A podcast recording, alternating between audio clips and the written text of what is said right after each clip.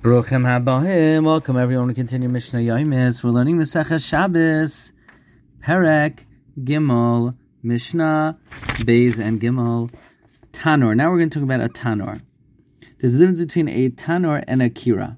A Kira is wide above and below, and it doesn't hold in the heat as much. But a Tanor is narrow above and wide below, and therefore it preserves the heat. A Kupach is a small Kira that's longer, um, that is the same width and length, and there's only enough room for one pot.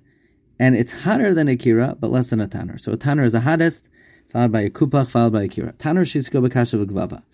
A tanner, which we said really preserves the heat. Then, if it was heated up with straw or stubble, then lo yitain, you cannot put a tavsh on every Shabbos, bein mitach bein mi'al whether in it or outside of it. Because since it's really hot, we're afraid you're going to stoke the coals. Certainly when you heat it up with gefes or eitzim. Kupach, which we said is hotter than a kira but colder than a tanur, shesikua bekash v'gvava, if it was heated up with straw or stubble, harizak kakiraim, it's like a kira and you could put a tav shel erev Shabbos to keep it on Shabbos.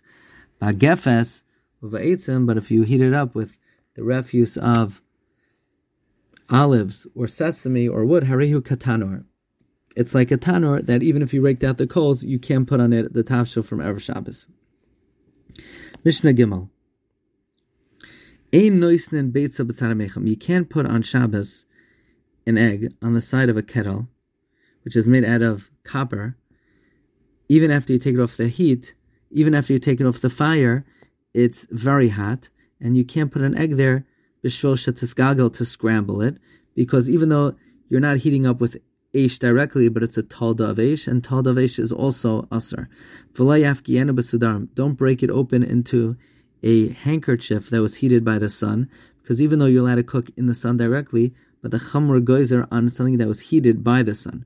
Rabbi Yossi Mater. Rabbi Yossi says you're allowed to break open an egg in a handkerchief, because we're not goizer in the Talda of the Shemesh because of Talda of the Aish. V'lo minena, do not heat up the egg, bachoil, with sand, avak drachim, and in the dust of roads, bishvul shatitzala, so that it will roast. Now, even Rabbi Yossi, who says that we're not goizer by the tolda of shemesh, is moida. Why? Some say because sand is like hot ashes, and we're goizer that you might come to be insulate in remets, and some say maybe the sand will not be uprooted, and we're afraid that you're going to move dirt on Shabbos in order to make the hole. This completes Mishnah Gimel. Wishing everyone a wonderful day.